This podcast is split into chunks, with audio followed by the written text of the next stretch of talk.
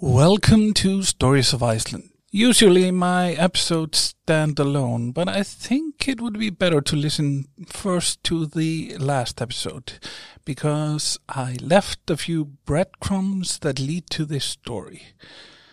I also refer back to the episode a couple of times. We have good news and bad news here. Not from me personally, just from Iceland. We are close to being COVID-free, but of course we don't know how long that will last. The Icelandic health authorities tried to do a deal with the vaccine manufacturer to test the efficiency on a whole country. Evidently, this became unfeasible because we have so few cases. So we just had to wait a little longer, like most of Europe. Of course, poorer countries need to wait even longer. This is not just unfair, but, but seems short-sighted, since this means the virus has more time to mutate and become immune to the vaccines we have today. For the last week or so, there have been numerous earthquakes here in the southwest of Iceland, the lower leg of the Icelandic sheep. This might mean a volcanic eruption, but it could mean nothing at all. None of these have been big enough to cause real damage, but it is rare to have so many quakes that are big enough for people to notice. Most quakes are so small that no one feels anything. If you want to help me focus more of my energy towards this podcast, please support me on Patreon. That is patreon.com slash Stories of Iceland. I'd like to thank all of my supporters, especially Troy Williams, Kristen Rose, Robin Williams and Catherine Matthews, friends of the podcast. Join them at patreon.com slash Stories of Iceland. There is extra material there. But this is Stories of Iceland, and this is episode forty-one, A Runaway Slave in Iceland.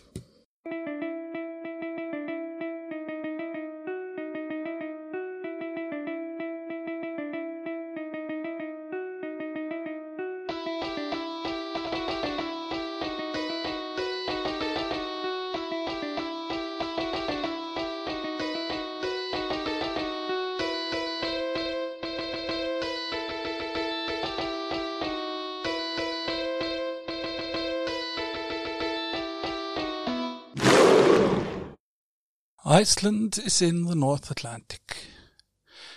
Its capital city is Reykjavik. In the nineteen nineties, when I was a teenager, a newspaper article caused quite a fuss. Its subject was the then Prime Minister of Iceland, Davíð Oddsson.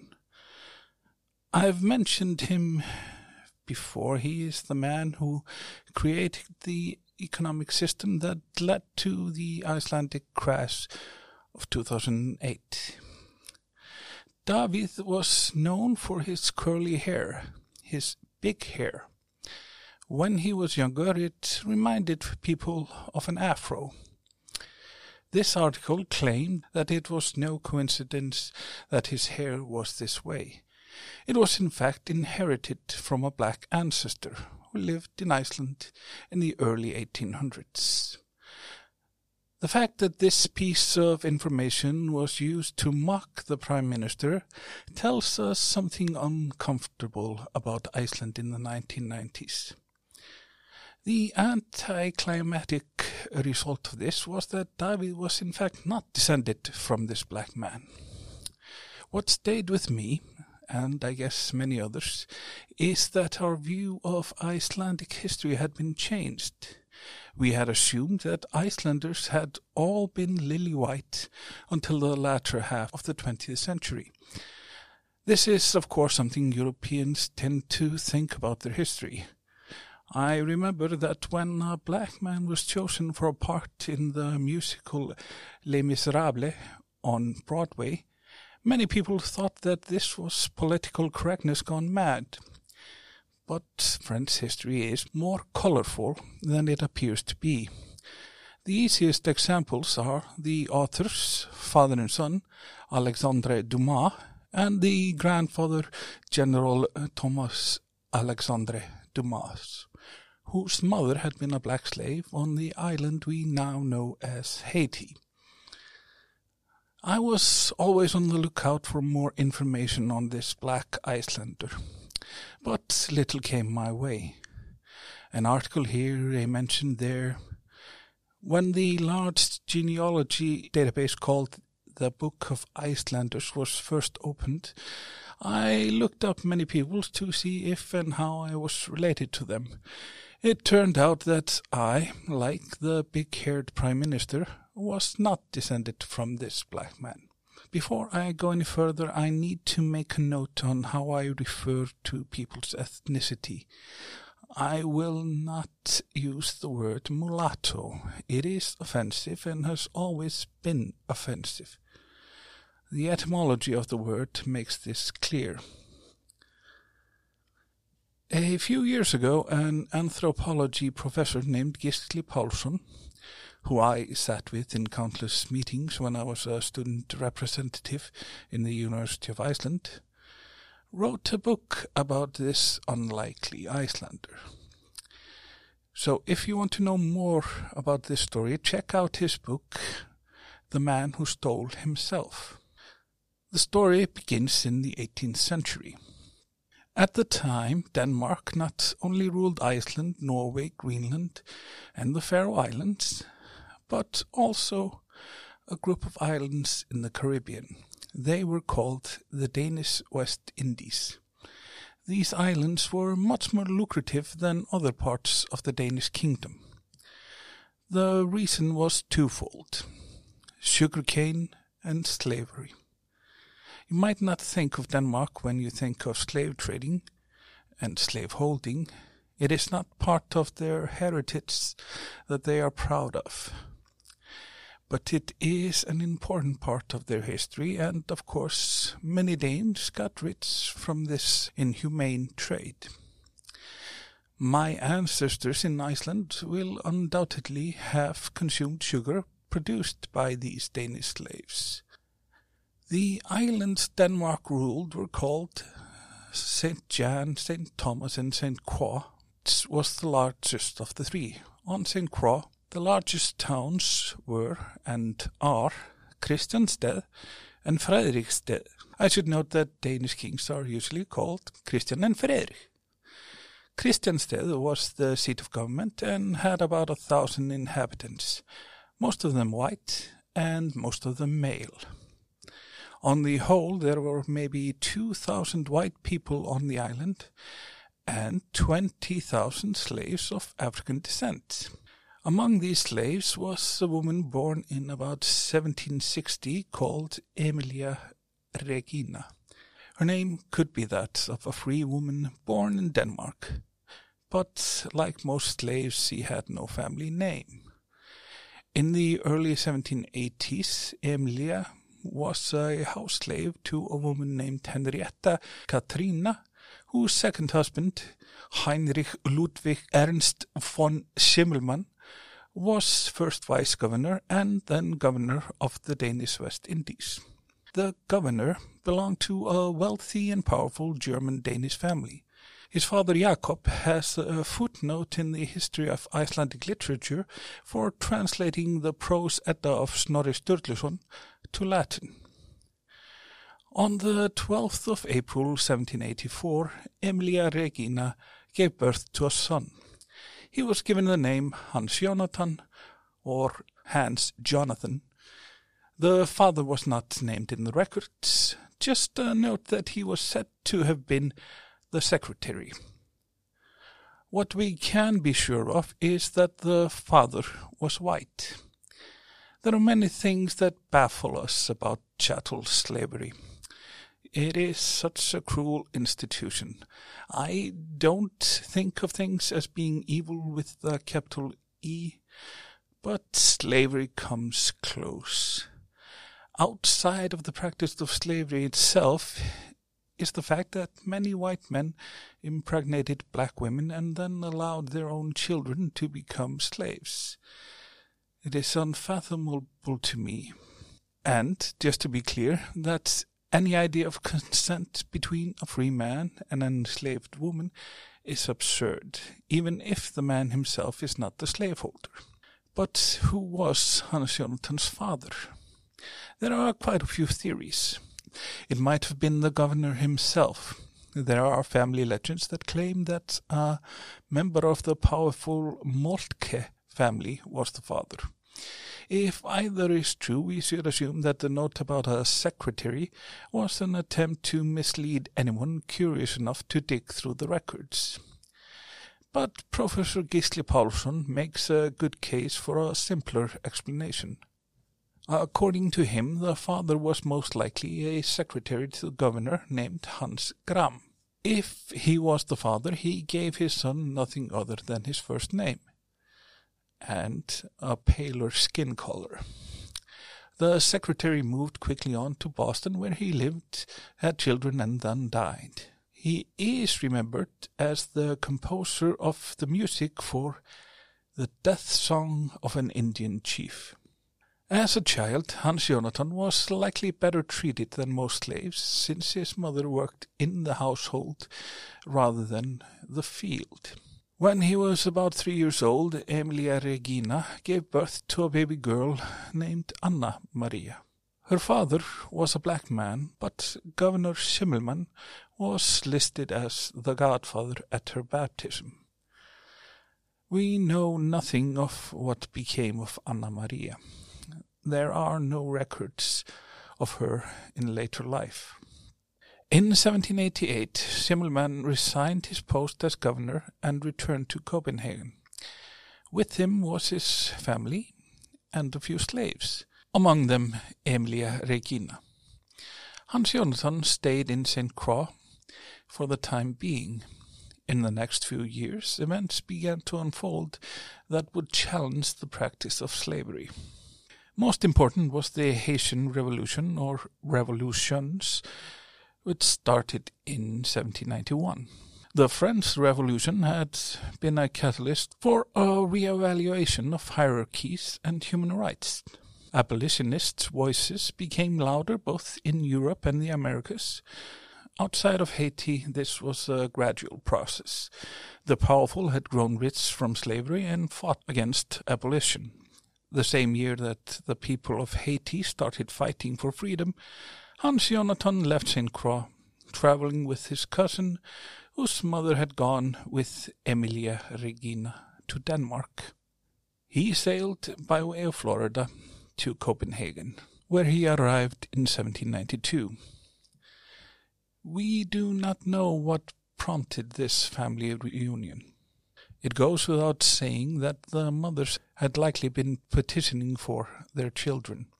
Copenhagen was then a city of about one hundred thousand inhabitants. It is tempting to imagine that Hans Jonathan might at some point have had an encounter with Jørgen Jørgensen, the future Dog Days King of Iceland.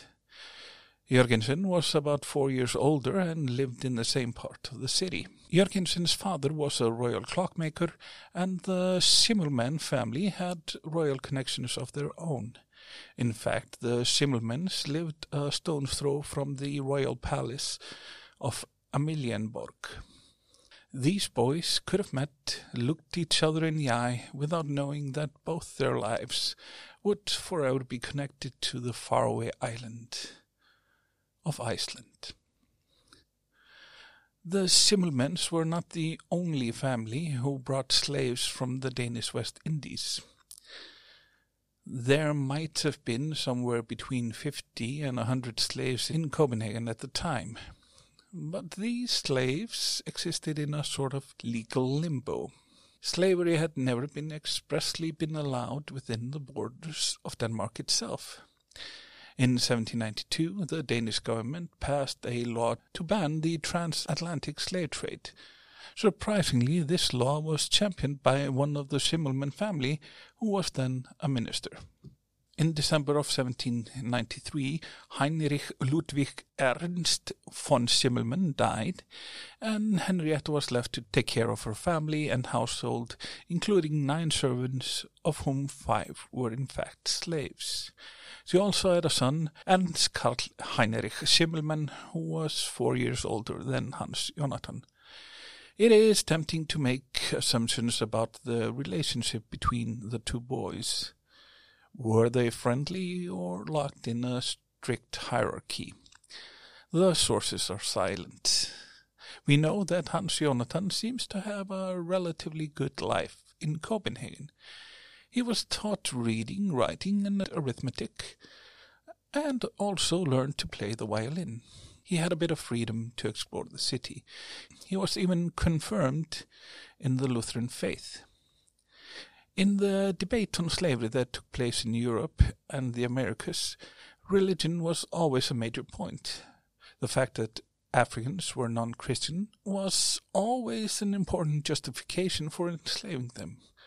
They were seen as heathens and thus subhuman.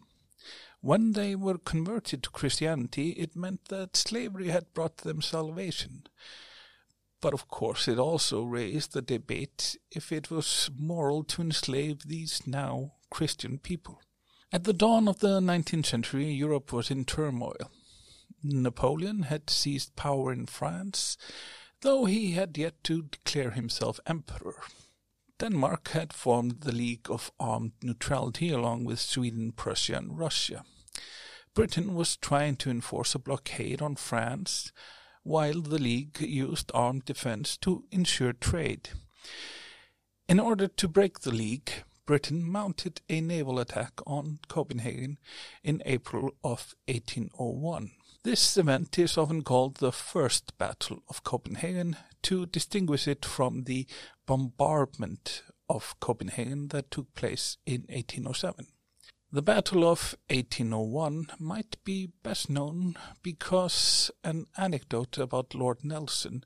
He is supposed to have ignored a call for retreat by putting a telescope to his blind eye. The Danish Navy had been preparing for an attack. In March, a call had been made for able-bodied men to defend the city. So, seventeen-year-old Hans Jonathan was fired up to help fight the British. The widow Schimmelmann had objected to his plans and struck him several times with a cane. Hans Jonathan left anyway. It might seem curious that this young man wanted to defend the country that had enslaved him and his family, but it follows a trend we see with other marginalized people. They view military service as a way to prove their worth to their country. In the subsequent battle, Hans Jonathan did in fact impress his commanding officer and, likely for the first time, earned his own money, fifteen riksdaler. The battle was hard fought, but the Danes were outgunned. In the negotiation that followed, the British wanted to break up the League of Armed Neutrality. Denmark feared reprisals from Russia, but then news came of the Tsar's assassination, and they could safely bow to British demands. But for Hans Jonathan, the battle had just started. The widow Schimmelmann filed a complaint with the authorities, charging him not only with leaving her service, but also with theft of a large amount of money, though she later dropped that part of her suit. Hans Jonathan went to his commanding officer for help. This captain, Steen Andersen Bille, had royal connections and would in due time become an admiral and a member of the Privy Council. Captain Bille contacted Frederick, the Crown Prince Regent, who wrote a letter saying that Hans Jonathan could not be considered a slave. With the letter in his possession, Hans Jonathan believed he was a free man and acted accordingly. But Henrietta Katrina pressed her claim. She also offered the Danish Navy the chance to buy Hans Jonathan for four hundred riksdaler. Her offer was rejected, not on principle, but rather because it was too high. Hans Jonathan had spent a half year in relative freedom before the widow Schimmelmann was able to get the police to arrest him. Her plan was to send the young man back to Saint Croix. The case of the widow Schimmelmann against her runaway slave is well known in Danish judicial history. Within a generation, the ruling had become infamous. It could be viewed as the Danish equivalent to the Dred Scott ruling by the United States Supreme Court. The central argument of the case was whether slavery was legal within Denmark. It was legal in the Danish West Indies. The attorney for Schimmelmann argued that a slave was just like any other possession that could be transferred by the owner from one part of the state to the other. Among the witnesses called were Hans Jonathan's mother. There is a frustrating part of her testimony when her son's lawyer asks Emilia Regina who the boy's father was. Almost everyone who has encountered Hans Jonathan's life has asked this question, and he was the only person who could give us the answer. But instead there was an objection, and the question left unanswered. The verdict did not come as a surprise. The widow was well connected. Her last name was powerful. So the courts gave in to her demands.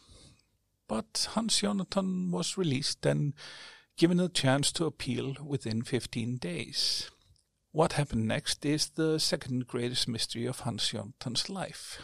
We only know that Hans Jonathan turned up as an assistant to the merchant of Djúpivogur in the east of Iceland in eighteen oh two. The likeliest explanation is that some of his powerful friends in Copenhagen helped him secure this position. Hans Jonathan did not try to hide his identity. This begs the question whether some kind of deal was struck with the widow Schimmelmann, that she would not pursue him if he left Denmark. It is unlikely that we will ever know for sure. Maybe Hans Jonathan spent his days worrying that the widow would learn his location.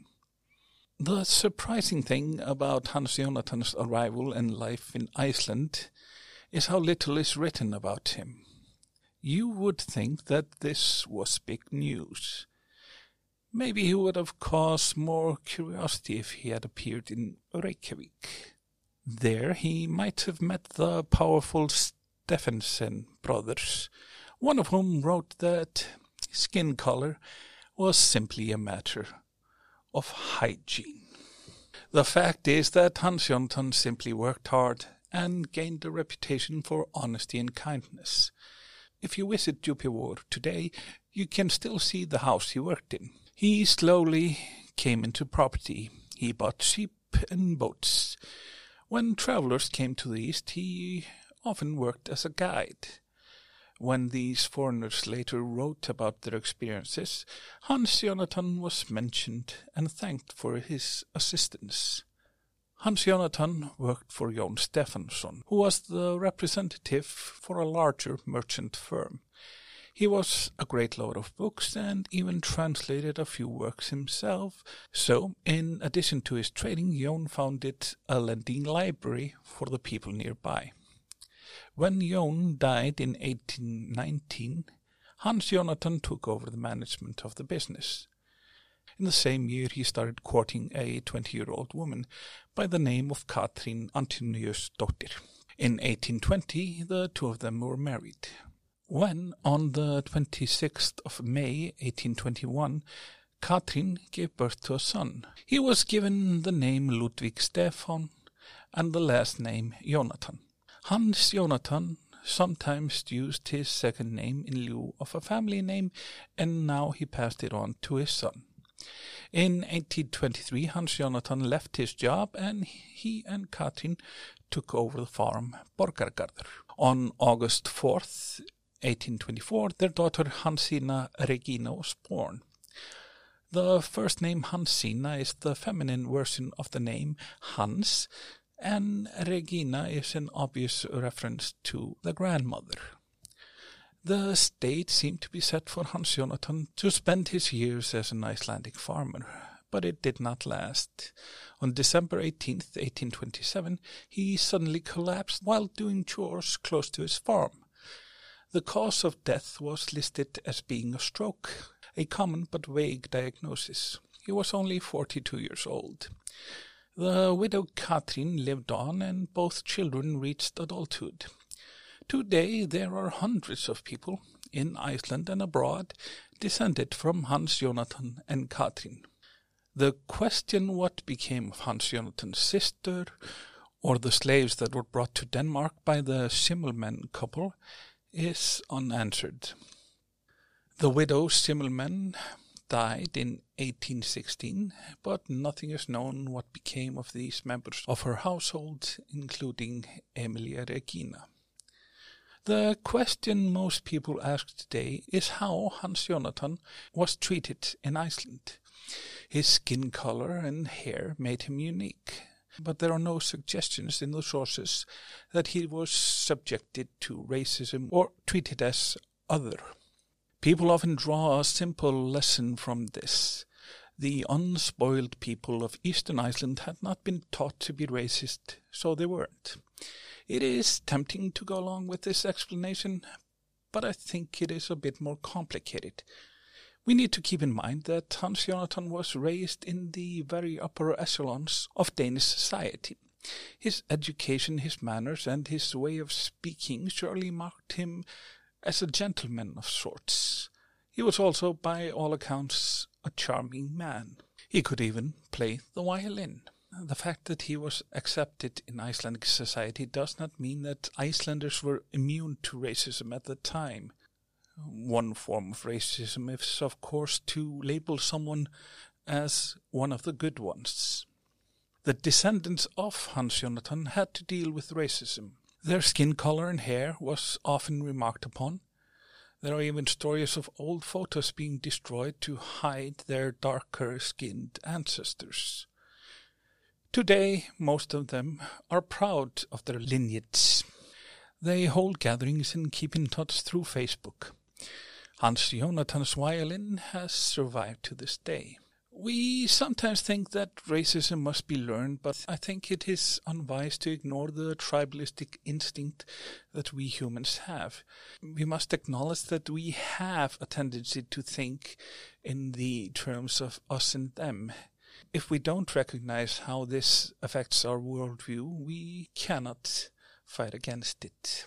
That is it for today. Thanks to Vaida von Helstare, Emily Cooper, Julie Fisher, Emily Harper, Evan Williams, Jón Helgason, Christopher Barth, Austin Yule, and all my other supporters. And as always, special thanks to Robin Williams, Troy Williams, Kristen Rose, and Catherine Matthews, friends of the podcast.